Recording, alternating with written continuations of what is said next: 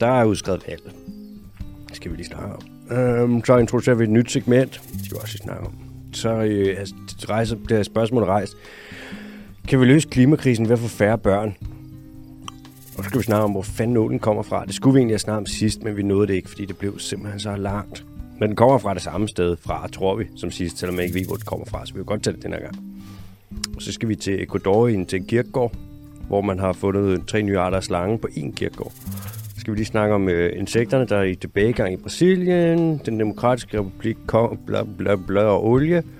Verdens mindste primat, altså sådan lidt, øh, bare tænk en abe, er ved at uddø. Og så, skal vi, så har jeg et lille segment, hvor jeg gerne lige vil snakke om, øh, jeg vil gerne smide nogle ting efter dig. Både okay. dig, kære lytter, og dig, MBK, med det der med lækage. Ja. Fordi det er så meget deroppe i den politiske debat for tiden, og hvad er egentlig op og ned. Så kommer de hurtige nyheder. Der er så mange her. Quattro. Ja. Så kommer der en quiz fra en humble, der hedder Bondo. Yep. Det bliver kandidat. Mm-hmm. Kommer der spørgsmål fra lytterne. Så kommer der øh, lytteløgn. Og så kommer der det nye segment, og det afslører om lidt, hvad det bliver for noget.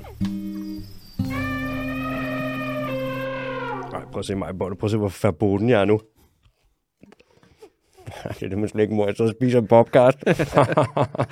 Det er fordi, vi lige har haft, uh, hvad det hedder, anden del af Franziska Rosen. Mm. Rosenkilde. Jeg har Rosenkilde på besøg, fordi at, uh, der, der, var, uh, der var sgu mus i maskineriet sidst, så vi har lige taget den over to omgange. Ved du hvad, jeg tror måske, det, at det måske var? Hvad? En drillenis? Ja, på en måde. En dræbernævs? En dræbernæps. Alt det, som vi har siddet og snakket om, printerproblemer og computerproblemer og sådan noget, jeg tror sgu, vi har har fundet installeret. vej til Europa. Vi har jinxet den, du. Uh-oh. Så sidder vi der med partilederen fra Alternativet, som jo, man må sige, et rimelig grønt parti, ikke? Så er der sådan to naturtalibaner og snakker om grønne ting og printerproblemer og computer, der ikke virker. Bum, mand. Det er fucking, det er fucking, de er fucking efter os, du. Så vores egen computer, så driller de. Ja. Okay, der er udskrevet valg. Ja. Så nu er, vi, nu er vi i gang på det her. På, øh, I skrivende stund, der har vi to specials ude. Den ene er med Pia Olsen Dyr. Den udkom i fredags. Nej, nej, nej, nej, nej. Jo, det er rigtigt. Jo, for helvede. Det er Ja. fordi, vi snakker... Ja, Åh, jeg er så dum. Ja, vi er foran. Hjælp. Ja. Vi sidder her fredag eftermiddag. Øh, der, der hedder, den udkom i fredags. Så har vi anden special ude med Marianne Karlsmus fra Kristendemokraterne. Udkommer, den udkom i går, søndag. Og i morgen, der udkommer endnu en special. Mhm. Øh, den, det, det må I se i morgen, hvad det bliver for en special. Maj Villadsen. Det er Mark Lassen. Så kommer, ja, så kommer Sikata Siddiq, Fri Grønne, og så kommer Franziska Rosenkilde, og så er vi ved at forberede vores dækning. Fucking Ja. banger af en dækning af de sidste politiske partiers program. Det bliver helt blå blok, Og de der kommer, bliver revset. Det gør de sikkert ikke. Det bliver bare lagt ud præcis som det er. Jeg De har, bliver revset. Vi har spurgt. vi har spurgt. Ja. Jeg har, der er så meget guld, der kommer for tiden fra Blå Blok. Det er klimaguld. Det er klimaudspil, hvor at man tænker, hvad? Ja. Ej, sådan, hvor, hvor, hvad? Hvorfor det? Det minder mig faktisk om, jeg fandt lige noget fra Nye Borgerlige. Mm, Har du set det? Det er med Lars, Lars Bøge Mathisen, der øh, siger, at nu skal vi ikke uh, gøre de unge bange for klimakrisen. Nu skal vi slappe lidt af. Jamen, øh, overskriften, altså det ligger inde på deres hjemmeside. Mm. Klimaloven var en fejl. Skråt den. Sådan, mand. Nedenunder der er der en rubrik, der hedder Meld dig ind i Nye Borgerlige. Nu må det stå for klart for alle, at klimaloven med dens målsætning om samlet 70% reduktion af CO2-udledninger i 2030 er både urealistisk og vil blive urimeligt dyr at indfri. Det er jo det, der er hele pointen. Det var, at vi skulle være startet noget tidligere, sådan, så vi ikke behøver at gennemgå drastiske hvad der hedder, forandringer, du ved, nærmest natten over. Selvfølgelig bliver det dyrt. Det er jo det, der, altså, der, det er der jo ikke nogen, der lægger skjul på. Så de vil ikke have, at øh, det skal koste penge at afværge klimakrisen. Ja. Men også både, at du ved, at udlændinge i 2030, de er urealistiske, og det er urimeligt dyrt. Det er jo måske være, fordi man har nølet. Mm. og bare, du ved, satset på hockeystaven, og du ved, det er jo, hvad kan man sige, en eller anden form for klimaudspil, sådan, så man kunne lokke de, øh, hvad der hedder, nogen fra Blå Blok med over og ligesom skrive under på et øh, stykke papir. Det der, det sagde du ikke. Bilkommissionen har netop fremlagt resultater af det arbejde, den tidligere VLAG-regering i gang satte for at undersøge muligheden for at få 1 million elbiler på vejene i 2030. Mm. For en almindelig familie med en konventionel bil vil det betyde årlige udgiftsstigninger på helt op til 6.000 kroner, og derudover vil det koste statskassen 4 milliarder kroner. CO2-reduktionen vil samtidig være begrænset. Så hvis man lige går ind på Nye Borgerliges øh, hvad der hedder, hjemmeside og går ind på et blogpost, så kan man få lov til at læse øh, sådan en, en meget selektiv gennemgang af, hvordan man omlægger et samfund til nye tankegange, øh, hvordan man ikke gennemfører reduktioner, fordi det simpelthen vil være dyrt og urealistisk. Og så kan man jo bare, du ved, øh, kan døbe sine fødder i cement, og så, du ved, gå ud og soppe lidt et eller andet sted, og så ellers bare dø langsomt.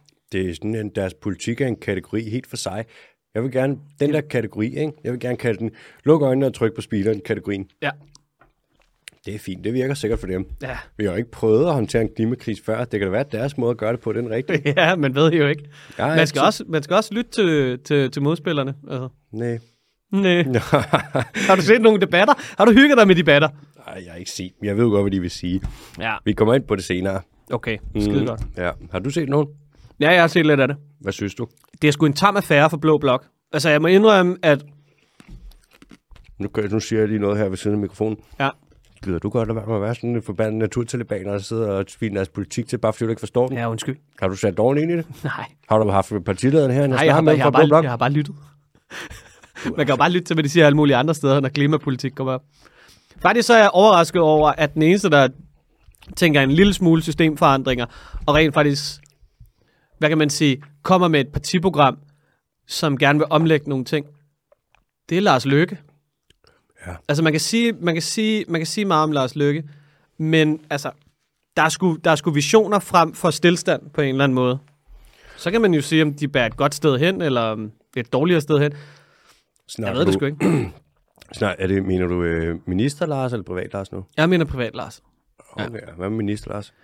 Minister Lars, der er det lidt noget andet. Men det er jo mere, det er jo mere forpersons Lars nu. Mm, ja, det er jo ikke minister for noget. ærgerligt over, at han ikke vil herind Ja, det kunne have været pissehyggeligt. Øv. Øh, og siden sidst, der har jeg ligget øh, dødsenssyg. Altså, jeg nåede lige akkurat at komme hjem fra Arizona, drikke et glas øh, rødvin med dig, og så har jeg ellers bare ligget i seng med 40 feber i stedet.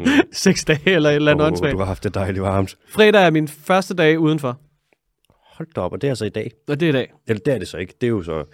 Øh, det var så for tre dage siden. Wow, skyd mig, hjælp mig. Um, så det har, det, har været, det, har været en, det har været en nederen affære for mig at være i live de sidste, de sidste seks dage. Hvad med dig? Hvordan, er det, hvordan står det til? Jeg synes, det står godt til. Jeg har været oppe i Gilleleje og arbejdet på... Øh, Min fødeby. ja, på, jeg har været på Gilleleje Havn. Altså, øh, min, min, gamle, min gamle arbejdsplads. Min far var jo havnefod der. Mm. Eller plejefar, hedder det. Ja. Jeg har været oppe og arbejdet som øh, bådbygger. Okay. Så det har sat med været, der er det altså noget med, at man møder klokken kvart i syv om morgenen, så op 20 og 5, og så i gang der, op, løbe i forældres bil, både op på gården der, så kører derind, arbejde der med at bygge både. Fucking dude, det har været fucking nice. Mm. Ude at lære alt muligt, rende rundt med alle de der gamle bådbygger, og folk, der lige pludselig er væk, så man skal lave et eller andet mere. Så er det sådan, hvor fanden er Jan? Så sådan, om han sidder derovre og drikker øl. Om så bejser jeg bare den her båd alene, Ja, ja, ja. så jeg ikke ved, Det hvordan man gør. fedt. Og så hjem fra det, og så arbejde med det her, jeg lover dig, mand. Jeg har arbejdet fra klokken kvart i syv om morgenen, det er klokken 9 om aftenen hver eneste dag. Det er fint.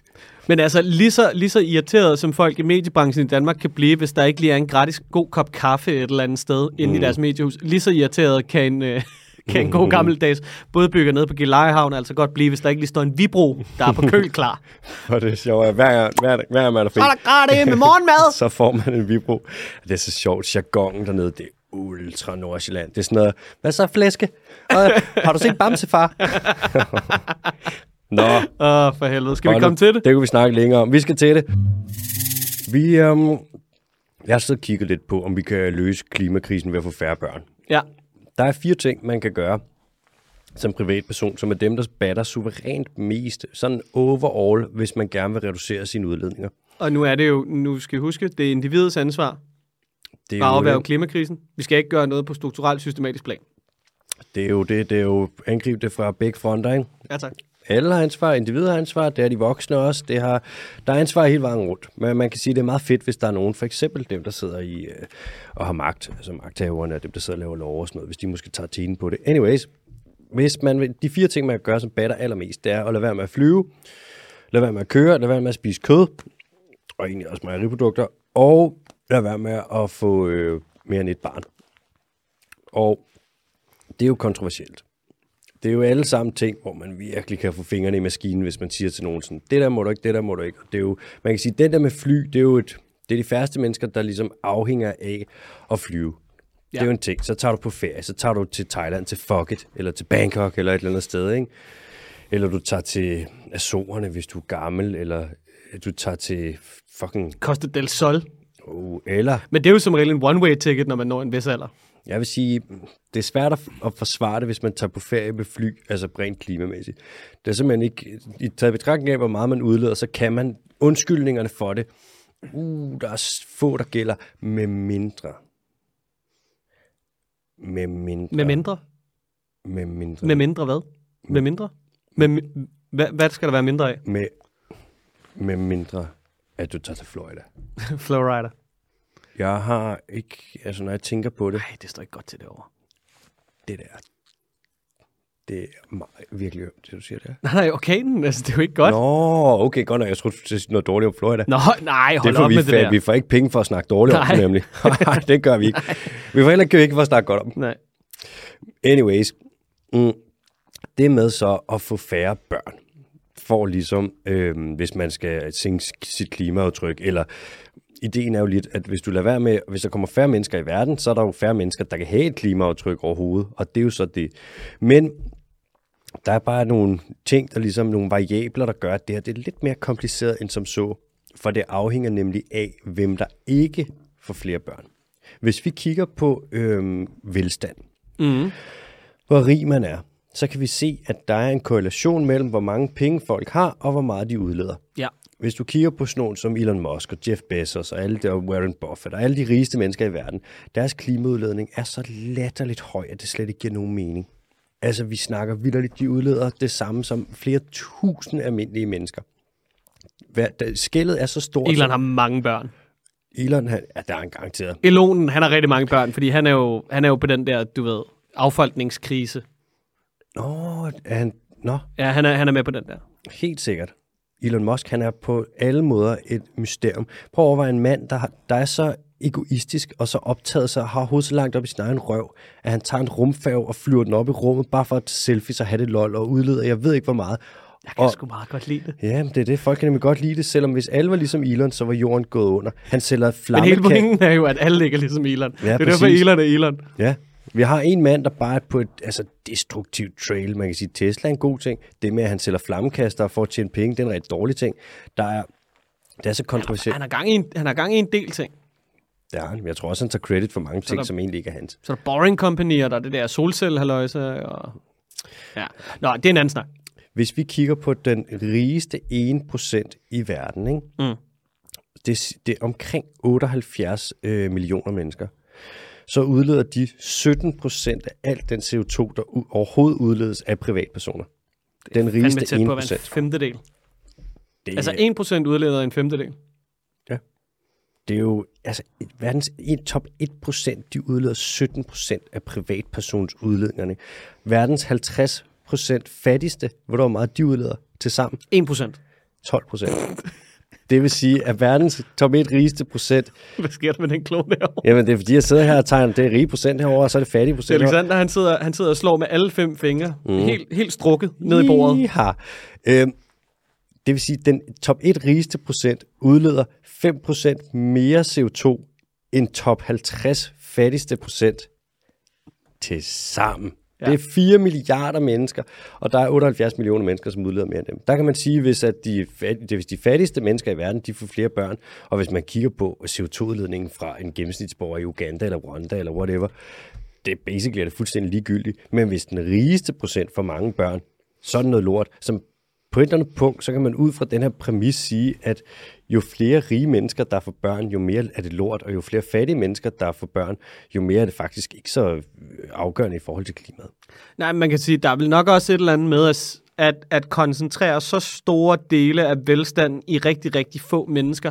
Fordi hvis man skal lave fremskrivningen, der hedder, jo mere velfærd og jo mere velstand der er for gennemsnitsmennesker, jo færre børn får de, så giver det mere mening i forhold til at lave en klimaomstilling, at, dist- at sådan redistribuere store mængder penge. Mm. Fordi hvis du kan højne leve, levestandarden for øh, de fattigste i verden, så får de sandsynligvis færre børn, Mm. hvilket betyder bop, bop, bop, Kom med det. Færre mennesker. færre mennesker. Du sagde det. Ja, Break it down. break it down. Mm. Ja. Der har vi en løsning. Ja. ja. I tager den bare. I løber bare med den derude. Tag den. Ja. Tag den. Jeg er godt klar over, at højrefløjen ikke er glad for den her. Jeg kommer ikke til sådan... Vi er jo... Mathias Bondo, Kim. Vi to, AH. vi to, vi er jo naturtalibanere. Ja, tak. Men samtidig, der synes jeg, at noget af det mest irriterende, man kan være i verden, det er sådan en øh, rigtig hellig samvittighedsrytter, der fortæller folk, hvad de skal gøre. Det synes jeg heller ikke, vi gør. Det gør vi nemlig ikke. Til gengæld, hvis der er nogen, der, en t-shirt med naturtalibaner på. ja, hvis der til gengæld er nogen, der fucker rigtig meget op, så forbeholder vi os retten til at dømme, ja, det kan da love dig for. dømme dem herfra ind i fucking det grønne til helvede. Og det er ligesom, når ham der... Hvad var det? Jeg tror, det var, det var Esben, der sagde det her forleden, at ham der Michael Åstrup Jensen, Hvem er det? jamen, en eller anden, du ved, venstreborgmester, Hmm. han er imod det der Mols Bjerge-projekt, hvor man lige kører noget rewilding derovre, fordi ja, at selvfølgelig er han det. man må aldrig gå på kompromis med dyrevelfærden, sidder han så og råber derovre på højrefløjen, ikke? Og han er venstreborgmester. Ja, det kan jeg love dig for. Altså, du ved, partiet, der bare går op i at stoppe så mange pattegrise og køre ind på det mindst mulige areal, sådan så at vi kan få noget mere produktion og mere vækst og mere effektivitet og bla bla bla. det er sindssygt. Han står og kigger på et uh, rewilding-projekt over i Molsbjerg og siger, Mm-mm, we cannot compromise the dyrevelfærd. Venstre, de er ved at lave grønt selvmord. de er ved at lave grønt selvmord. Det der, det er noget af det pinligste. De er fucking fede. De kan, de kan slet ikke selv høre det. Er du klar til næste news? Ja, lad os gøre det. Lige øh, hvis man nu har lyst, så kan man tage til Harekær Café i Køge her den 28. og 29. oktober, og så kan man tage til Ålegilde. Så kan man spise ål ad libitum, altså så meget ål, du overhovedet har lyst til at stikke ind i dit lille mundhul. Det koster 375 kroner per person, og så kan du altså komme ind, og så kan du spise så meget af et kritisk troet dyr, som du overhovedet har lyst til.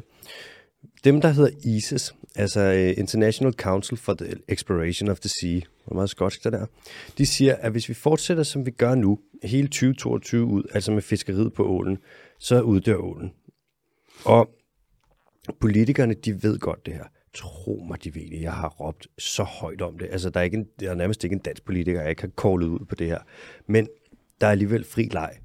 Hvis vi kigger på den her front, så er forskningen, den har man bare på god gammeldags vis, så har man smidt den i skraldespanden, og så har man taget det der læfleri for frikadellesegmentet, og så har du hakket op i det allerhøjeste højsæde. Og det er som det er. Der er dog en ting med ålen, der er spændende. Så du og kigger på ål derovre på din computer, eller hvad? Jamen det er fordi, at hvad der hedder, jeg prøvede lige at... Øh, altså vi har snakket om det før, ikke? Du ved, ålene har det ikke særlig godt på grund af, at de danske vandløb, de alle sammen er blevet, hvad kan man sige, rettet af i forhold til... Øh, Nej, det er ikke noget med det at gøre. det ikke det? Nej, det, det er dem, der gy- fisk, der gyder på bankerne.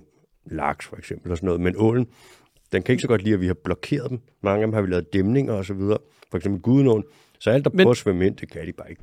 Men det var... Ja, ja det var... Okay. Mm. Det var det, jeg prøvede at sige. Vi har sådan en prop i Gudenåen. Ja. Og de kommer langvejs fra. De, så vidt du, de yngler et eller andet sted, langt væk herfra, ikke? Og så prøver de at komme ned. De gyder over ved Sargassohavet, Ja. som ligger over ved Bermuda-trekanten. Og så klikker æggene der, og så kommer der ålelaver. Mm. De er meget små. Og så... Bitte, bitte. Åh, de er bitte klein. Og så flyder de med golfstrømmen hele vejen over til Europa. Mm. Og så er det der, hvor de så vandrer op, de her ål, der så er vokset lidt. De ligger og spiser plankton og så videre. Så bliver de lidt større, og når de så lander herover, så er de blevet til glasål. Og så, Men det er jo fordi, de er migranter, dem kan vi ikke lide. Det må man sige, ja, de kommer langvejs fra, du. Men faktisk det, jeg sad og googlede, det var, øh, hvad det hedder, man skal, jo, man skal jo faktisk ikke længere væk end dyrehavsparken, altså Morten Messersmiths baghave, Mm. for også at kunne få stegt ål på libitum for sådan noget 250-350 kroner. Åh, det er godt. Kan du huske, vi snakkede om det den sidste, jeg var på bakken, hvor man var sådan, ål? Mener I det? Det er sindssygt, ikke? Ja. Vi kommer ikke til at have ål så lang tid længere, den uddør. Det er et spørgsmål om 10-15 år, så er der ikke flere.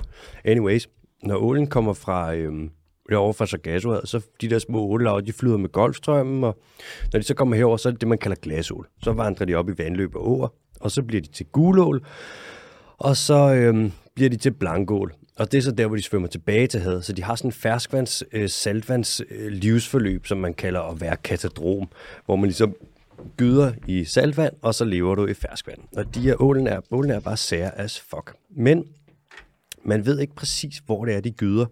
Man har ikke fundet det sted over i Sargassohavet, hvor de lægger deres æg. Det er meget, meget svært at sætte en sender på en ål, en GPS for eksempel.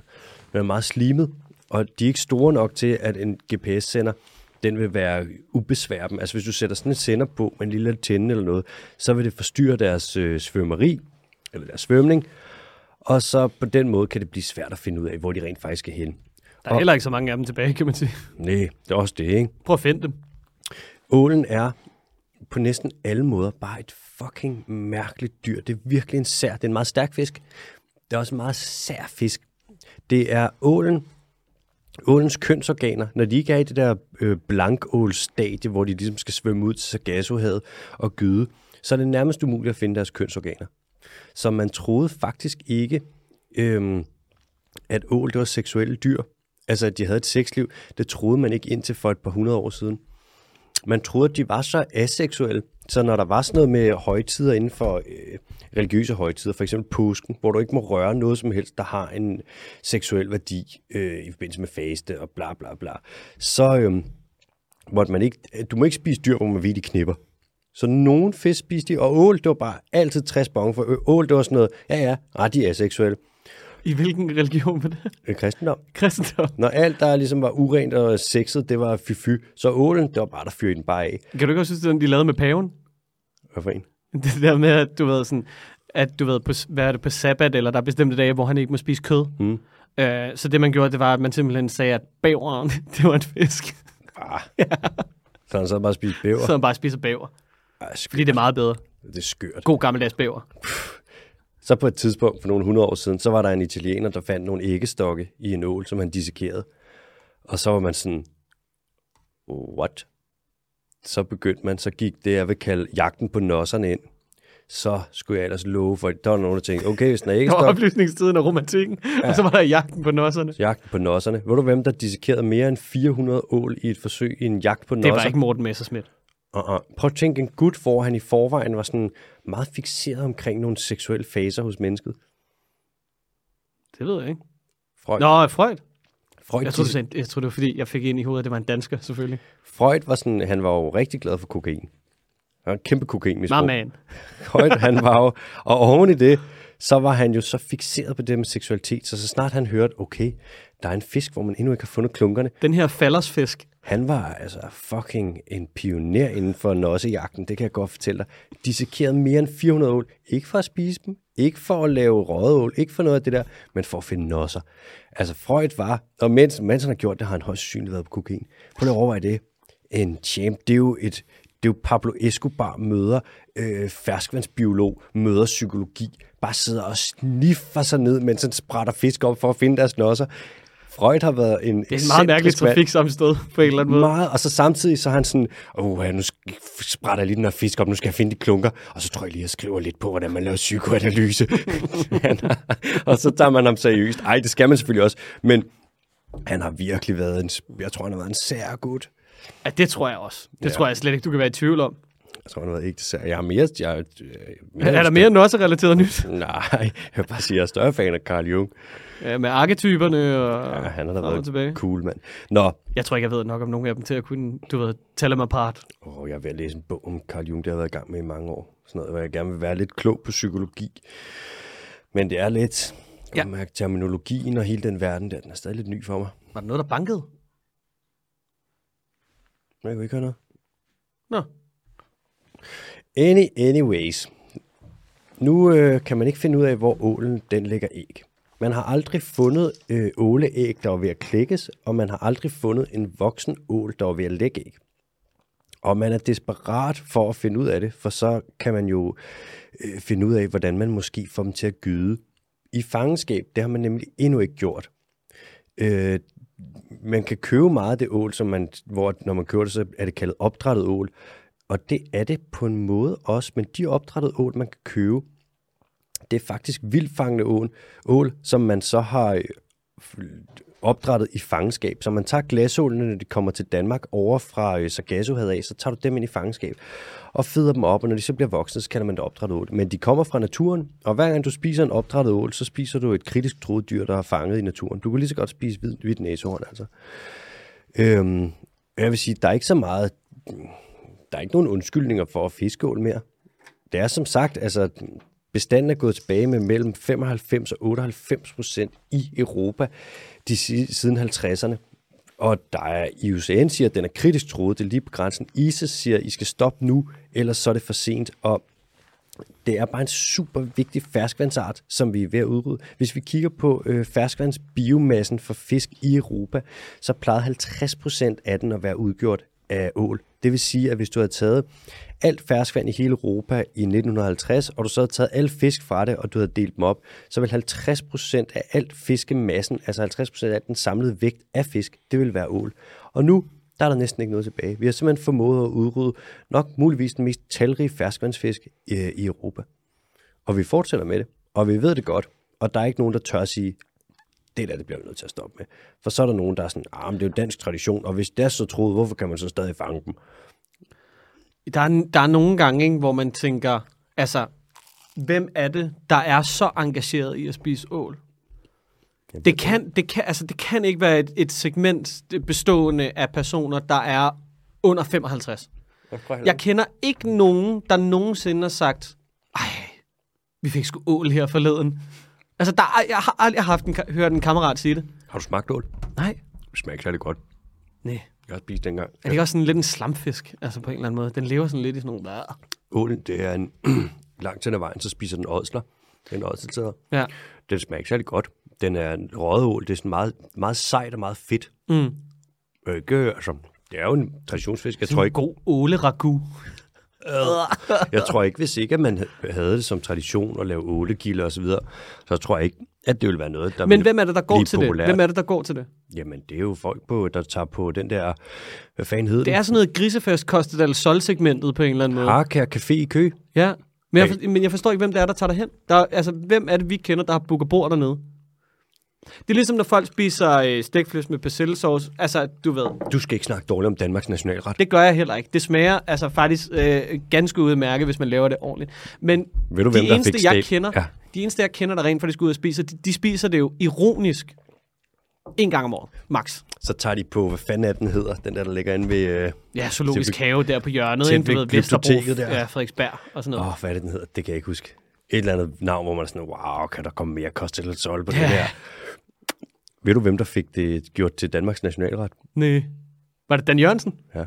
Det er en, du er en stor idiot, Dan. Undskyld. Da han var fødevareminister. Prøv her, du, øh, du lige begyndt at følge den dyriske team, og så lover jeg at lade være med at drille, og så finder jeg ud af det der.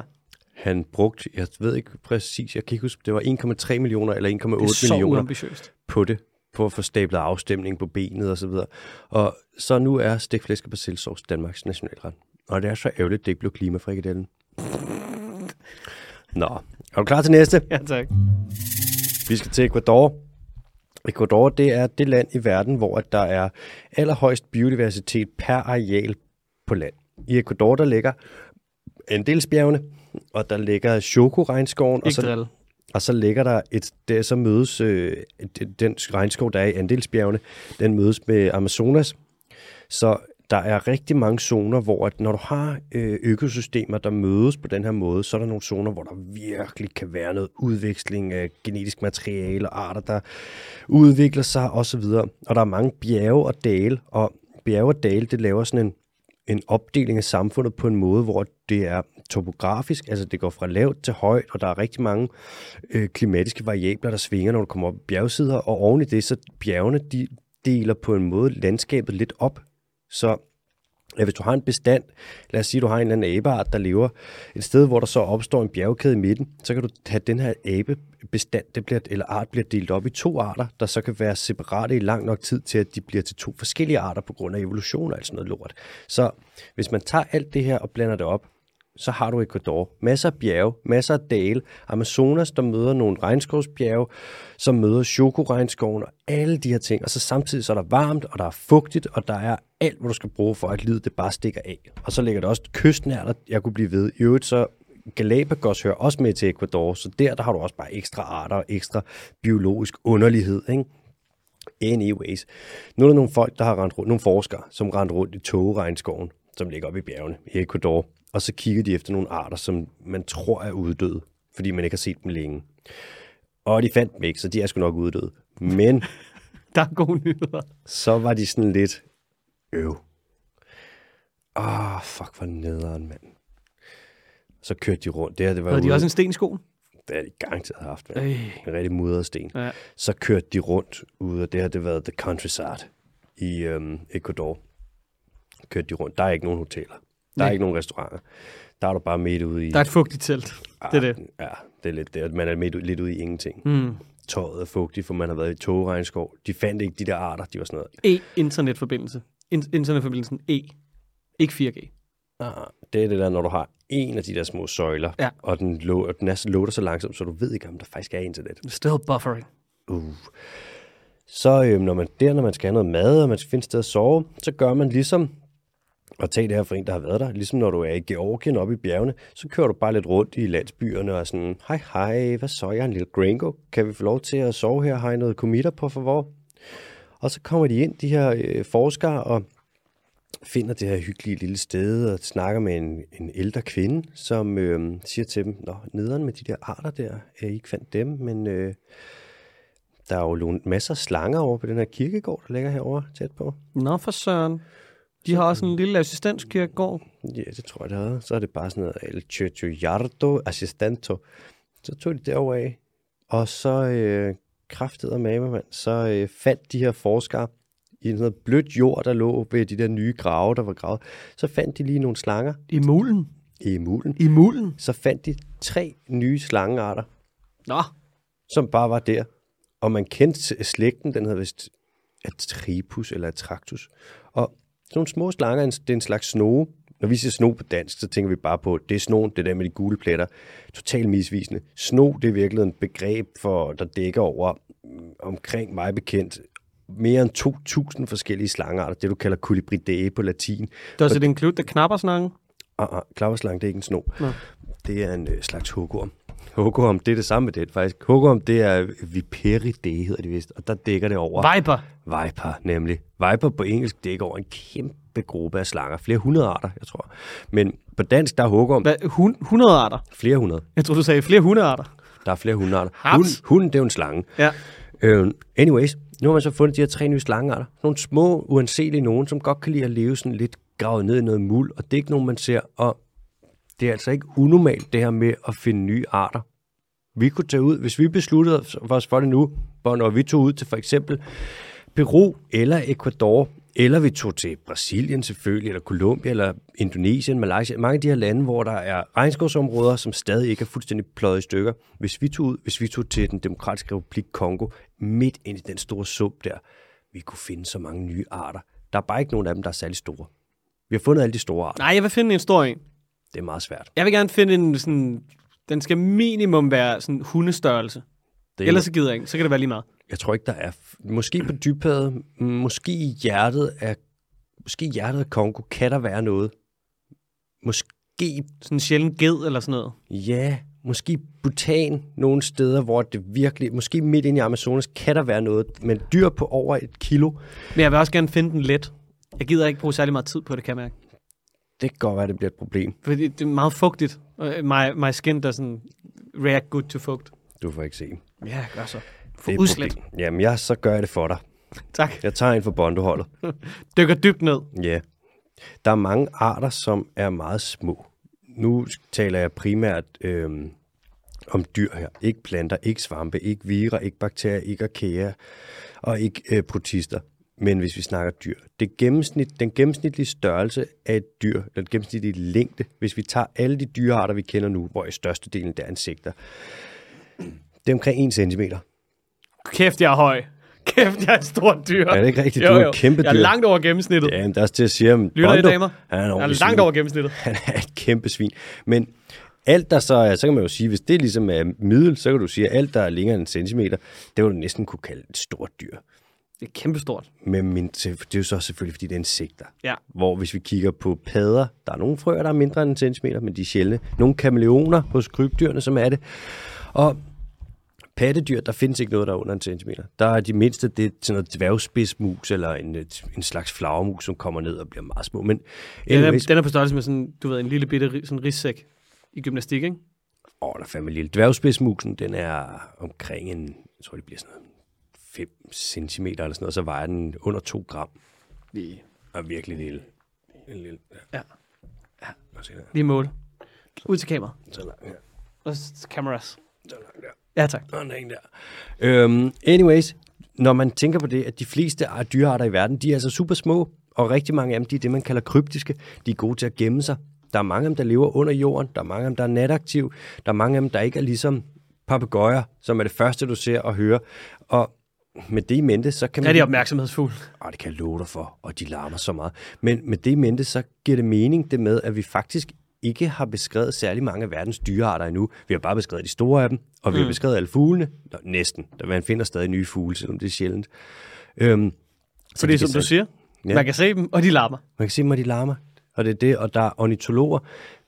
Man kan komme ud, man kan kysse en lækker kikkert, og man kan få dem i fuglebingo. Men der er altså der er rigtig, rigtig mange ornitologer. Der er ikke særlig mange, der render rundt i mulen og kigger efter nye bænkebider. Nej, bænkebideren, det er jo det eneste krabstyr, som øh, er landlevende. Oh, det, var, det var mig, der fortalte dig det. Kan du huske det? Nej. Ved du, hvordan de øh, så gør med... Det var også løgn. Den ligner jo lidt den der... An, øh, øh, den der iso- puk. isopod. Isopoden, ja. Mhm. Er det det, den hedder? Jamen, Jeg det skulle er til at sige antropoden. Bænkebideren er en isopod. Okay. Bænkebideren, den er stadig tilpasset til at leve i vand på den måde, at når den skal øh, lægge æg, så lægger den dem i en lille sæk, den har på maven, som er fyldt med vand. Fordi at den kan kun lægge æg i vand, for det er jo et krabstyr. Mm. Den har ikke tilpasset sig endnu. På Nå. den måde, der minder den jo om øh, amfibier. Det er det, jeg altid siger. Du kan have hørt mig sige det så mange gange. Bænkebideren og amfibier. Når bænkebideren lægger en små æg. Vi hopper videre fra øhm, Ecuador, så hopper vi lige lynhurtigt over til Brasilien. Der er det nemlig, det er den semi-hurtige nyhed. Det er sådan, at insekterne de er i tilbagegang i Brasilien. Man har kigget på, nu er der nogle forskere, der har kigget på lige knap 200 øh, videnskabelige papers, altså nogle artikler, hvor man har estimeret det her med, hvordan går det med insekterne. Og de er bare i tilbagegang. Det er svært at estimere, fordi man har ikke fundet alle arterne endnu, og at lave analyser på, hvordan det går med insekterne steder, hvor der er så mange forskellige arter, som for eksempel i Amazonas i Brasilien. Det er nærmest umuligt. Det er, det er ikke bare ligesom, hvis vi skulle ud nu og se sådan, hvordan går det med strandtusen på Samsø. Så tager vi ud, så finder vi strandtusser, og så er vi sådan, det går sådan eller sådan. Så gør vi det året efter, året efter, året efter, og så kan vi se sådan, hvad vej går det? Hvor er de henne? Går de tilbage? Går de frem? Og så videre. Hvis du gør det i Amazonas i, med insekter, så snakker vi flere hundrede tusindvis af arter, og vi snakker undersøgelserne, der skal laves hvert år. Bare lave undersøgelsen, det tager 15 år. Og hvis man så skal lave den, og man skal Så der skal være en 4-5 mennesker på. Ja, det kan du, der kan du godt gange det med. Et lille eller andet. hold. Der skal være et hold. Ja. Og så skal du samtidig have nogen, der Team. er... Du skal have nogen, der er entomologer, og som er skarpe nok til at kunne nøgle, som man kalder det, de her forskellige insektarter, frem til hvad det er for nogen, vi har snakket til. Nøgle? Ja, så sidder du med sådan en nøgle, det kalder man sådan en bog, hvor med karakteristika. Ligesom en fordelingsnøgle. Det kan sgu godt være. er det noget fra Harry Potter, eller hvad? Din fucking nørd. Er det fordelingshatten, din store nørd? Hold kæft. Så sidder man der, og så nøgler du, så kigger du sådan, okay, den har, øh, den har vinger, eller den er der, og så stille og roligt kan du finde frem til, hvad det er for en art, eller hvad det er for en slægt, eller familie, eller orden. Og, og gøre det i Brasilien, også hvor der er så mange arter, der ikke er beskrevet endnu, det er lidt som at prøve at finde frem til noget, som man aldrig har fundet frem til før, og så bare gøre det igen og igen og igen. Det er enormt svært, men nu har man lavet et slag på tasken, og man kan se, at insekterne de går tilbage. Og det Nå. Gør de, fordi man sprøjter pesticider. Kan du huske det, vi har med helikopter, der bare flyver ud og pisser Helikopter, Orange? helikopter! Ja, og så, hvis du smadrer, så smadrer man regnskoven, og så har vi også en klimakrise. Så Ja. en del af Amazonas Ja. blive til tør savanne. Ja. Hvis du lever i regnskov, så er det svært at omstille til at leve i tør savanne. Ja. Det er Øhm, fucking nederen. Ja, og det er lidt ærgerligt for insekter, hvis man mister et par arter. Det kan man godt holde til, men hvis vi snakker sådan det, man kalder st- storskala eller large scale insect loss, hvor du mister mange arter, og du mister mange individer, og insektbiomassen, altså den samlede vægt af insekter, den falder meget, så øhm, kan de ikke længere lave den øh, omsætning af, af materiale, som de laver. Altså, så spiser de eksempel blade og gammelt træ og whatever, og laver det om til noget. og noget lig- Ja, og lig. Altså, hvis der ligger et dødt et ådslag, Carcassals. carcassas, så omsætter de dem. Så de hjælper også med ligesom at bygge noget godt humuslaget op, og der snakker ikke humus. Det er ikke tænker. Nej, det er det ikke. Åh, du. den er det er sådan lækker. noget i jorden. De altså, bestøver planter, og de er jo så også, den er fødegrundlag for en masse arter, som spiser dem. Så hvis du bare fjerner det fra et økosystem, så har du en taburet med to ben, ikke? Og ja. Det ser ud som om, man er ved at gøre det i store dele af Brasilien. Det er lidt Så noget lad os håbe, at øh, nu hvor, at, øh, hvad det hedder, Jair Bolsonaro mm. og øh, hvad der Lula. Går til anden runde, at den lige falder i Lulas favør. Fordi han fik jo skræmmende mange flere stemmer, end man lige havde regnet med. Og det gjorde han. Det Den, lø, er- den ligger jo sådan noget 47-43-ish. er nøjeren. Ja. Og han er begyndt. Han slår, han, der er folk, der bliver dræbt, hvis de er imod ham. Ja. Ligesom før, ikke? Men det er bare nøjeren. Hvis du skal have valgkamp, og du tør ikke sige, at du er imod ham, for så kan det være, at du bliver slået ihjel. ja. Han er sgu... Og det der med, at vi så støtter ham, og vi står og siger, ved du hvad, din handelsaftale, Mercosur-aftalen, vi vil gerne skrive under. Vi kigger på dig, Jeppe Kofod. Vi kigger på dig, Jeppe Kofod, og din undskyldning med, at hvis ikke vi gør det, så gør Kina det bare. Fuck nu af, mand. Det er fedt, at man kan, du ved, starte sådan en sådan læ- lækagesammenhæng i en handelsaftale. Du kan bruge det i alt. Ja. Du kan bruge det med alt. Hvis ikke vi kommer ned, og vi køber alt den benzin, vi overhovedet kan, og bare putter det ind i helikopter og flyver frem og tilbage for sjov, mens vi griner, så er der bare nogle andre, der gør det. Og det kan jo ikke, vi kan ikke lade det blive for Helikopter, gammelt. helikopter. Ah, det er utroligt, mand. Nå, apropos benzin og så videre, så skal vi en tur til den demokratiske republik Kongo. Det er sådan, at den demokratiske republik Kongo ligger i Afrika. Det er et stort land, og de har den største delen af Kongo. Regnskoven ligger i den demokratiske republik Kongo. Der er i øvrigt også et land, der hedder Kongo. Centralafrika? Ja. Er det det? Ja, det er det. Det er Ja, lige lige omkring, i midten. lige omkring armhulen og så lidt til højre. Der er i øvrigt også et land der, der hedder Kongo, og så er der et, der hedder... Øhm, har Nu sker det. der er der en, der hedder den folke... Det er et totalt miskmask af lande, og så yeah. Regnskab. Anyways, nu er den, dem, Kongoleser. den demokratiske republik Kongo er Yes. begyndt at sælge blokke af kongo regnskoven ud til olieselskaber Exxon og Shell. Nu har de solgt et område, der er på størrelse med Storbritannien, altså omkring 112.000 kvadratkilometer, det vil sige Danmark gange 2 plus øh, Fyn gange 4. Og Og det er simpelthen, fordi det er en bedre aftale for dem i forhold til deres lokale økonomi, end det er at lade være. Ja, yeah. og nu er det så kommet frem, efter at Greenpeace og nogle andre miljøorganisationer, de har været ude og kigge lidt rundt dernede, at de folk, der bor i de her blokke af Kongo, som man har solgt ud af, for der bor masser af oprindelige folk osv., de har ikke fået en skid at vide om det her. Ikke så længe endnu, kan man sige. De De bliver nok sat på en bus lige om lidt. de har intet... Nej, det gør de ikke. Ikke i den demokratiske Nå, republik okay, Kongo. de får bare med mig taskeren. de får bare ved, så kommer de ned fra Exxon og Shell, og så er de sådan, vi ses. hej hej. Står de der med et dumt clipboard og sådan en, du ved, byggehjelm på. Det er sjovt, fordi det er faktisk også der ejer det her. Ja, vi har købt det. Ja. Vi har købt jeres hjem. Hej hej. Så sindssygt. Det er øh, en ting, jeg kan sige, den demokratiske republik Kongo, Mm. det er fucked up. Korruptionen og printerproblemerne og fattigdommen og sådan noget. Ja, så gør de det her, hvor de sælger ud. Men olieselskaberne, som kommer ind og køber det her, ødelægger regnskov, vil lave et grav efter olie, hvor der er tørvemos. Mm. De vil accelerere klimakrisen for at få fat i det suverænt allermest klimaskadelige produkt, der overhovedet findes. Altså 80% af klimakrisen skyldes deres ageren, og nu vil de bare skrue op for det. Og så samtidig kommer de ind steder, hvor de tager folks land, og de skider på det. Det er bare ren profit, og så har de brugt billioner af kroner på at greenwashe. Jeg lover dig, billioner. De har Der brugt er ikke så noget, der hedder en billion på dansk. Jo, det er 1000 milliarder. Det er en trillion. Ah, det er 1000 billioner. Ah, Ja, en billion på dansk, det er 1000 milliarder. Så det er jo bare, olieselskaberne, det er seriøst bare en materialisering af alt, hvad Lucifer står for. Det er ren ondskab, mand. Nå, er du klar til en anden hurtig? Eller ikke hurtig, men en anden nyhed. det stiller dem fandme også i en dårlig situation. Altså et, røv, et røvfattigt land, og så kommer der nogen ind med, hvad det hedder, profit i øjnene, altså dollartegn. Ja, den er farlig. De kan, altså, det kan jo heller ikke blive ved, at man ikke stiller nogen krav til virksomheder. Altså fordi, jeg er godt klar over, at man kan have visionære ledere i virksomheder, som ligesom kan gå ind og sige, okay, vores, altså du ved, lidt ligesom Patagonia mm. på en eller anden måde. Ikke? Ja. Og medmindre du sætter et boldværk op, der ligesom sørger for, at, at virksomheden har et bestemt formål og tjene mm. penge til en bestemt ting, Mm-hmm. så kommer bundlinjen jo altid til at sige, vi kommer til at udnytte alle ressourcer, og vi Mm. kommer til at, du ved, tage alle midler i brug for at tjene flere penge. Ja. Og så længe, at det er modus operandi for alle virksomheder, Mm. så kommer det jo til at være til skade for hele verden. Præcis. Og især de steder, hvor man kan sige, at der ikke er ja, et eller andet form for boldværk, der ligesom sætter en stopper for det. Jeg tror, hvis vi, vi, kan, vi kan jo se det i Danmark. Du ved, vi Mhm. snakkede tidligere om, at hvad der er, Fyn er blevet solgt væk til multinationale, eller områder på størrelse med Fyn er blevet solgt væk til multinationale virksomheder. Mm. Så at man tror, at det kun kan ske i øh, hvad der hedder, lande, hvor at, at demokratiet ikke øh, måske du ved, er sådan helt stålfast bygget op. Ja. Det kan altså også godt ske herhjemme. Det kan det da. Og også det med, hvis vi kigger på de metoder, som de har brugt, når de skal greenwashe, og de skal snakke om, at deres sorte produkter er grønne, og de skal komme med alle de her undskyldninger for, hvorfor at de, det er retfærdigt, at de er der og gør, som de gør. Når man kigger på, hvad den fossile brændstofsektor har gjort, ikke? Mm. det er næsten som om, de har lavet en drejebog. Og ved du, hvem der bruger den drejebog næsten en til en? Nej. Landbrugslobbyen. Ja, selvfølgelig.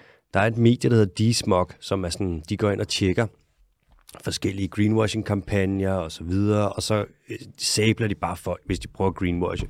Laver nogle solide analyser. De har et kæmpe segment om Danish Crown, hvor de bare altså, skærer halsen over på dem. Ikke? De har et helt segment, hvor de har analyseret, hvordan at den fossile brændstofsektor og landbrugslobbyerne på tværs af verden, og specielt dem, der lobbyer for kæmpe kødproduktion, de bruger præcis de samme metoder. Og det er lidt nøjere, ikke? Det er de to ting, altså kødproduktion og produktion af fossile brændstoffer, det er de to ting, der er primære driver bag klimakrisen. Og de bruger præcis samme metoder til at få det ført igennem. Mm. Og folk hopper på den. Anyways, nå, vi hopper videre til den næste. Vi har lige en lynhurtig en, øhm, inden at vi kommer til en, et lille, en lille snak om lækage. Kviksnap. Og øh, lad os se en gang. Verdens mindste primate er ved at uddø. Det er en, der hedder øh, Madame, Madame Bertes muselemur. Madame Bertes muselemur. Musse. Og øh, den, Lille lever, mus. Nå, den er så sød. Prøv at søge på den. Madame Birds Mouse Lemur. Den lever i noget tørskov i det vestlige Madagaskar. Madagaskar er den her fucking kæmpe store ø, der ligger lige til højre for Afrika. Altså Madagaskar er på mange måder en helt skør ø. Ej. Ja, biodiversiteten er vanvittig. Den minder på mange måder om... Ja, den er så sød.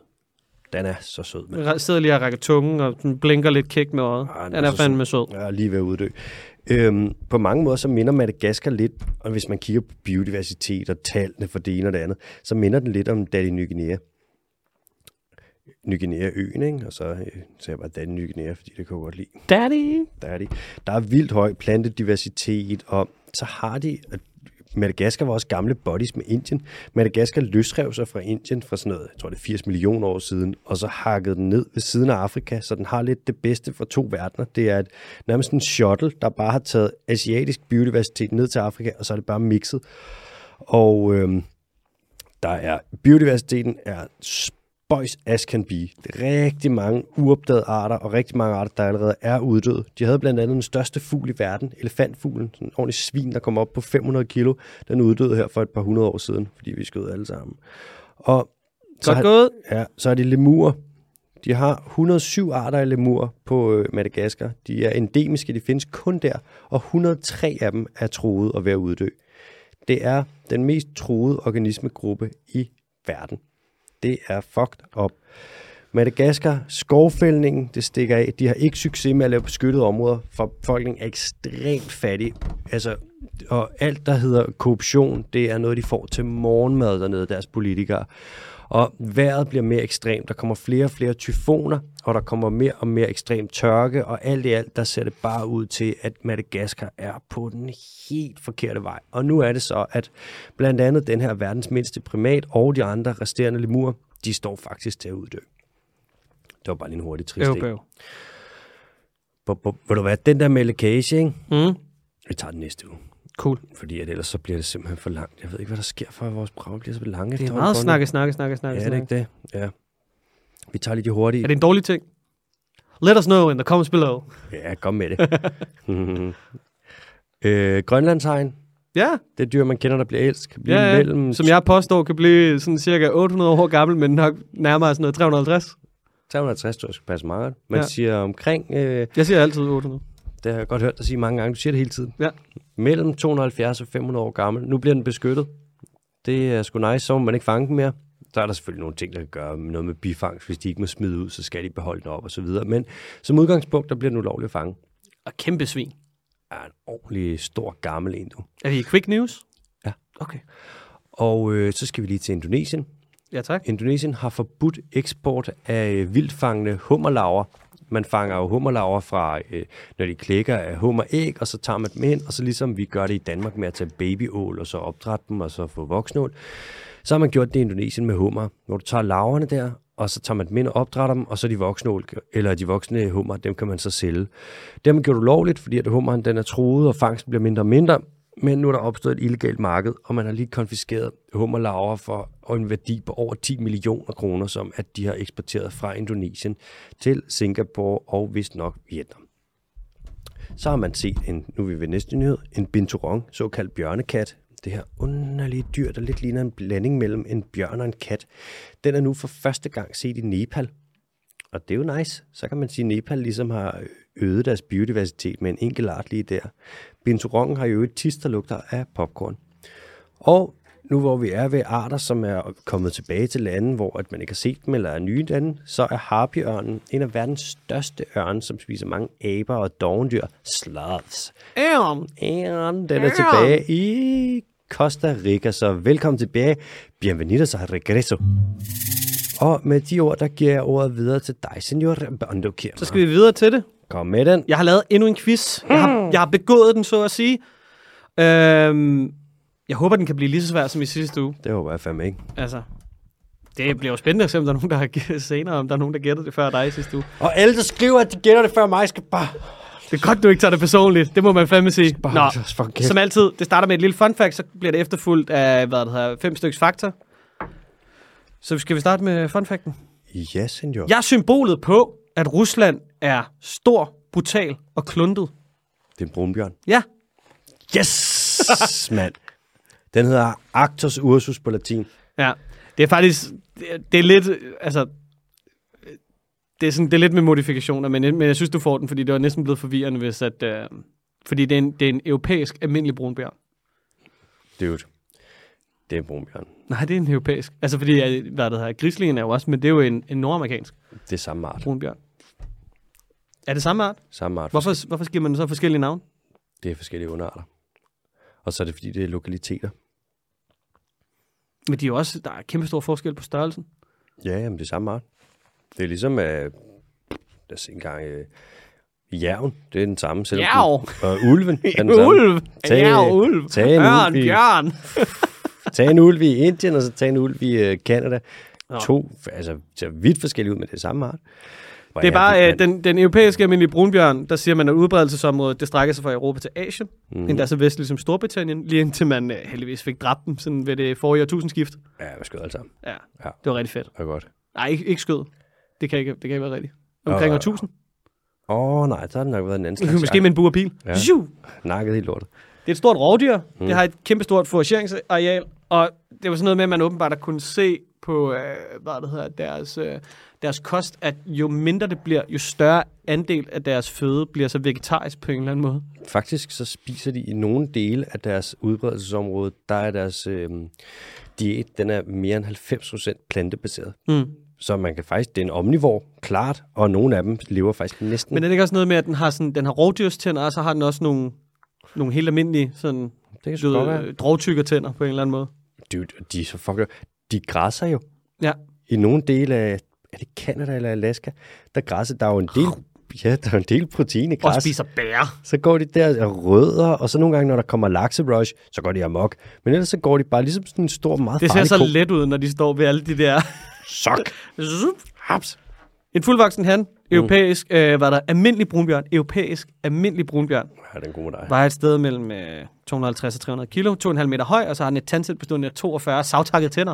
Hmm. Måske nogle af dem, lidt Mm. mm. drogtykkeragtige. Oui. Øh, og så var den, the giveaway fact, det var selvfølgelig, at øh, den nordamerikanske fætter har en bærende rolle i filmen Revenant, hvor den spillede over for blandt andet Leonardo DiCaprio. Mm, The, så, Cap- The Capra så fik han endelig den Oscar, var. Ja.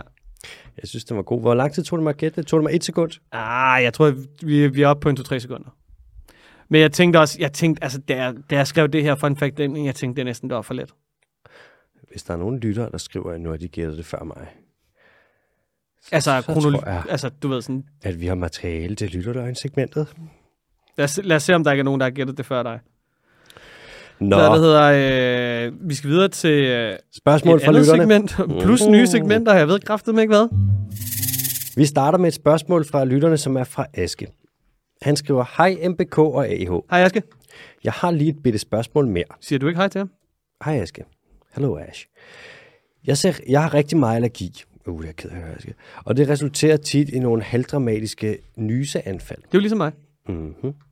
De kommer tit lige efter, jeg er vågnet om morgenen, men aldrig før. Så spørgsmålet går på, kan mennesker nyse i søvn? Jeg er ret sikker på, at jeg aldrig har nyst i søvn, ellers var jeg vågnet, tror jeg. By the way, elsker jeres podcast, og anbefaler en tale, jeg snakker med. K. Aske. Tusind tak, Aske. Tusind tak. Øh, man kan...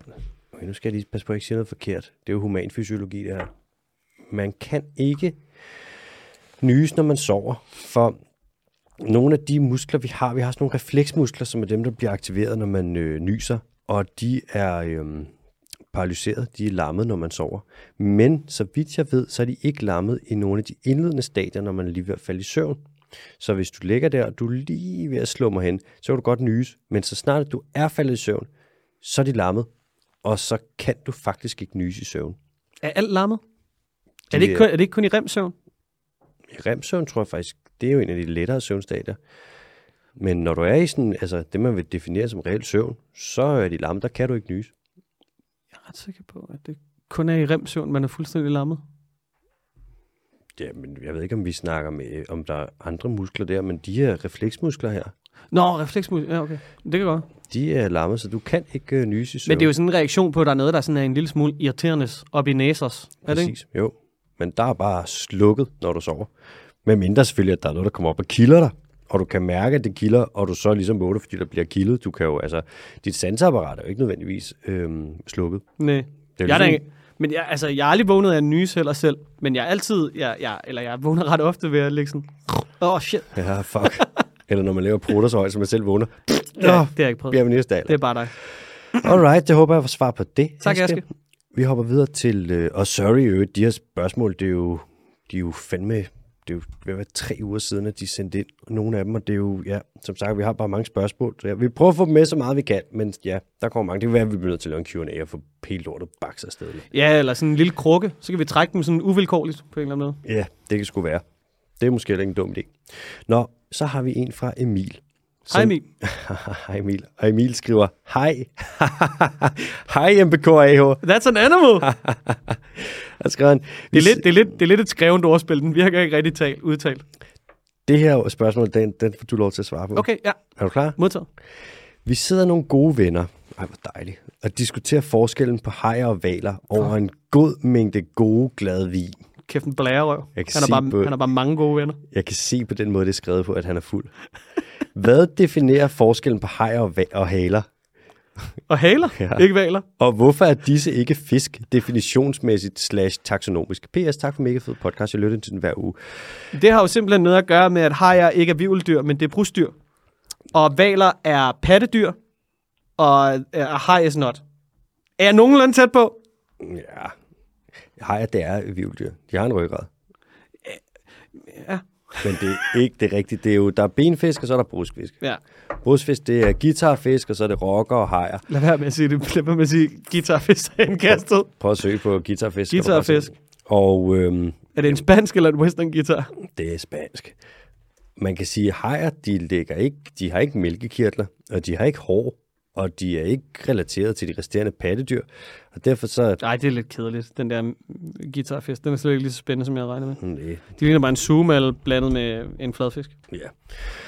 Og man kan sige, hajer, det er jo, ja, det er jo så sagt. Fisk og valer, det er jo så pattedyr. Og det er noget med, hvis man kigger på deres forfædre for 50 millioner år siden, så var valer, de fandtes ikke. Men det, der, det dyr, der udviklede sig til, eller som valerne udsprang fra, det lignede en lille hund. Hvor, at, Little dog. En vandhund. ja, der kan man sige, hvis du kigger på det, Rigtig vandhund. rent, hold lige kæft, når jeg fortæller om taksonomi. Ikke en strandløve. Hvis man kigger på, hvordan at de har udviklet sig, så er det simpelthen bare, fordi det er forskellige forgreninger på livets træ. Så har du noget, der starter på et tidspunkt, og så ud fra det, der udspringer bruskfiskene, og så er der noget, hvor der udspringer padder, og så er der noget, der udspringer det ene og det andet. Bare søg på øhm, Tree of Life, gå ind på Google, kig på det, og så kan du se, et sted, der er der noget, der er bruskfisk, et sted, der er der noget pattedyr. Det er ikke det samme, derfor så er valer og fisk ikke det samme. Håber, det var svar, Emil. Jeg kan ikke huske, hvad spørgsmålet var, Emil. Så kommer der et spørgsmål fra Stine, vores gode veninde. Hej Stine. Det er en, der, havde, øh, der har Arthur, den hund der, som jeg passer Okay. til lytteren. Nå, jeg var da lidt i tvivl om, hvilken, du ved, vores veninder, der hedder Stine, det kom Mhm. fra. Hun Tak. skriver øh, closed AH og bondage. Hej Stine. Jeg har et spørgsmål. Kom med det. Jeg har hørt, at hunden ikke har nogen tidsfornemmelse. Nå, Og det er derfor, de altid er glade for at se dig. fedt. Altså, de ved ikke, om der er gået 20 minutter eller to timer. Nej. Er det rigtigt? Ja. Man kan sige, tid det er noget, mennesker har opfundet Selvfølgelig så eksisterer tid. Men dyr har jo ikke på den måde klokketid. Det er jo ikke noget, de forstår. Det er jo ikke noget, der findes i deres verden. De tænker ikke, den er kvart over fire, nu skal jeg lige have noget sent frokost. Mm-mm. Men samtidig så er de jo kalibreret til et slags biologisk ur. Hvis de ved, at de får mad hver dag kl. 6, så er det typisk der, hvor de vil være sultne. Og når du går hjemmefra der, Stine, hvis du går ud for døren og ned med skraldet og kommer tilbage, så Arthur ved godt, at du ikke har været væk så længe, men han ved ikke, at der er noget, der hedder minutter og sekunder og timer. Til gengæld, hvis du har været væk i længere tid, og du kommer hjem, så bliver han ekstra glad for at se dig, for så har han hundesavnet dig. Og der kan man sige, hvordan fungerer det op i Arthurs hoved? Hvordan forstår han tid? Det er sgu ikke til at sige, vi kan ikke spørge ham. Vi ved det ikke, men vi ved, at de ikke forstår tid, ligesom vi gør. Så de har et biologisk ur. Ja, man kan nok sige, at sådan, den rationelle, hvad kan man sige, inddeling af enheder og opgøre tid på den måde, det er nok noget, der hører mennesker til. Det er det nemlig. Det er noget, vi har opfundet. Ja. Og- Men man ser det jo nogle gange, at, de, at der er hunde, der går fuldstændig øh, sådan amok, du ved, når deres, øh, når deres ejere vender hjem fra, lad os sige, en, en længere dannelsesrejse sydpå til Afghanistan for eksempel. Klart. Og det er jo det, hvor så er de virkelig savnet, så er de bygget op. Men hvordan at det fungerer tid for hunden, det er sgu øh, svært, mand. Hvordan deres lille hunde, hundehjerne, den fanger den der. Der er to ting, da jeg var barn, ikke, som, jeg troede, øh, som jeg troede ville blive opfundet i min livstid. Ja. Eller hvad der er en ting, men det var fordi, det står i relation til, at jeg så noget med kviksand her forleden, og så tænkte jeg sådan, det der, det, altså du ved, mm. da man var lille, så kviksand, det var en kæmpe stor ting. Uh, det var farligt. Den anden ting, jeg tænkte over som barn, der nok ville blive opfundet, det var øh, sådan en lille hat, man kunne komme på hovedet af en hund, med en lille antenne ovenpå, så man kunne forstå, hvad den sagde. Det tænkte jeg som barn, det, må simp- det kommer nok lige om lidt. Da de lavede et Rick and Morty-afsnit. Har de det? Mm. Jamen, jeg synes jo ikke, Rick and Morty er sjovt.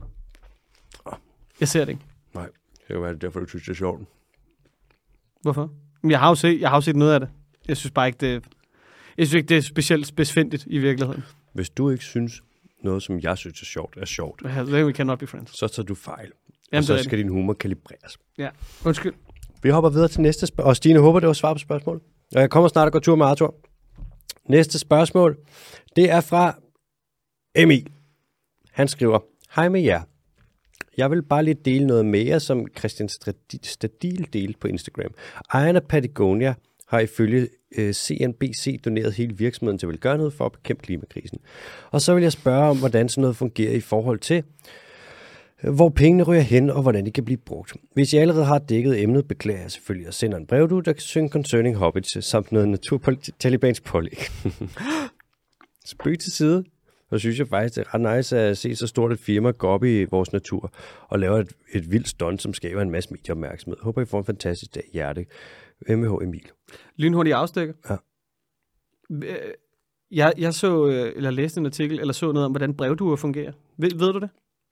Mm, ja, det er noget med... Ja, men fortæl. Det er noget med, at man opdrætter dem et meget specifikt sted, mm. og så vil de altid vende der tilbage til. Mm. Og så sender man dem ligesom ud et andet sted, og så vil de flyve tilbage på et eller andet tidspunkt. Ja. Jeg troede jo, at, at brevduen den fungerede lidt ligesom, du ved, når man ser Ringenes Herre, og Gandalf han er blevet taget til fange, mm. så fanger han lige sådan en natsværm, og så siger han, Og så flyver den ud til ørnene, og du ved ikke. Jeg tror også, det var lidt på samme måde, at brevduer de fungerer. De var sådan, Nå, men de vidste, at den her, den skal over til Martin. Men så er det, fordi man har fået en due fra Martin, og så kommer man noget på den, og så flyver den derhen. Næste uge, ikke? Ja. der skal du forklare, hvordan at øh, fugle de kan finde vej. Nej, ikke alt det der med, du ved, kvantefysik ind i øjet og sådan noget, det gider jeg ikke. Det, skal kan, jeg, jeg forstår det ikke. desværre, det skal du. Øh, Emil, vi har dækket det. Tak, det er også fordi, nu er det jo som sagt, spørgsmålet er jo blevet forældet, og det er vores skyld, fordi at vi ikke har haft tid til at tage det med tidligere.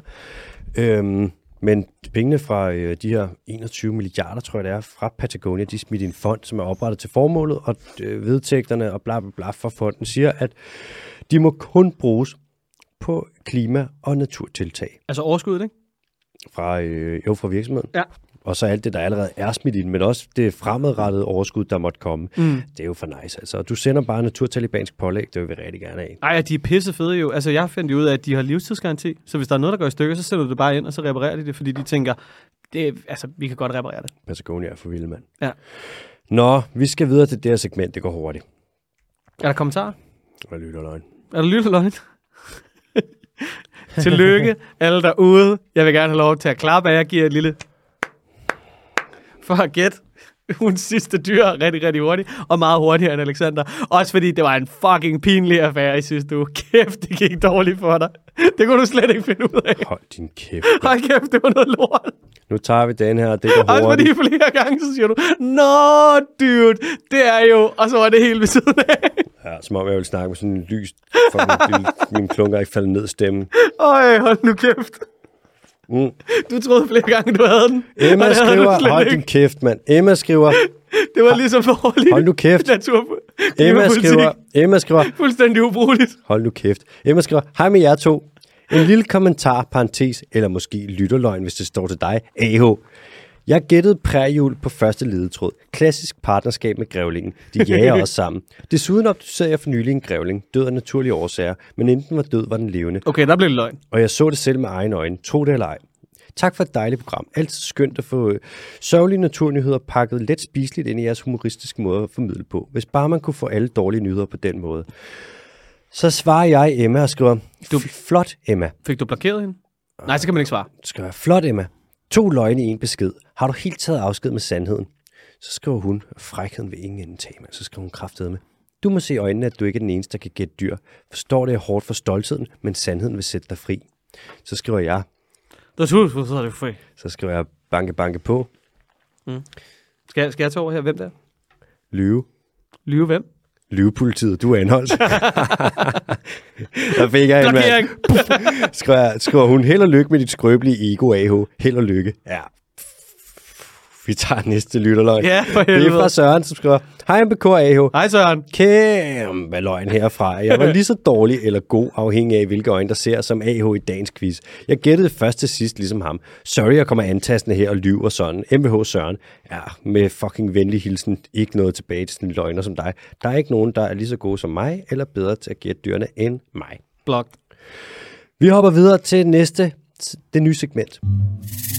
Det nye segment, det er, Hvad er det nye segment? Jeg har ventet i spænding. det er Late Night med Sif. Det er late night med Saf. Øhm, Sif har skrevet til os igen. Okay. Nu har Sif simpelthen fået sit eget segment. Sif skriver, Hej Alex og Bondo. Nu kommer en ordentlig smør, så bare læn jer tilbage. Altså. For puh, der var meget forhold sig til i dagens Uh. afsnit. Først må jeg skuffe og sige, at jeg bor helt i det provincielle, provincielle, provins, fuck det, mand. Provinciel. Ja, og mørke Jylland. Nærmere bestemt Aarhus. Dog slår jeg gerne smut forbi hovedstaden, så frem det skulle blive relevant. Så vil jeg også gerne sige, hej søde Gro. Det er Gro, der har så skrevet ind til SIF. Du har helt ret. Jeg læser psykologi og har lige nu om udviklingspsykologi. Jeg måtte desværre udskyde neuropsykologi sidste semester, så hvornår en hjerne er en hjerne, kan jeg endnu ikke sige så meget om. Men af hjertet tak for tiltroen. Hvad jeg kan sige noget om er, hvad der er med til at gøre mennesket til et æstetisk dyr. Parenthes i forhold til Sørens spørgsmål om, hvorvidt andre arter gjorde noget ved deres hår. Parenthes slut. Det er jo ingen indtag med, hvad Sifun rent faktisk ved noget om. Ja, men altså, hun skal jo have sit eget segment, og det har ja. hun jo fået nu. Æstetik handler om det skønne, og vi mennesker er netop særlige i den forstand, at vi er den eneste art, der bevidst udøver kunst, udsmykker os selv og så videre. Udsmykker os og så videre. For os mennesker udgør disse æstetiske aktiviteter nemlig en belønning i sig selv. Darwin beskrev menneskets æstetiske udtryk som værende en seksuelt selekteret adfærdsform. Det er jo yderst energikrævende at rende rundt og udsmykke og lave kunst osv. Mennesket har så meget desuden et meget højt optimalt stimulationsniveau. Det vil sige, at vi søger stimulation selv, når vores behov er tilfredsstillet. Derudover signalerer udsmykning, hvilken social status man har, hvilken gruppe man tilhører osv.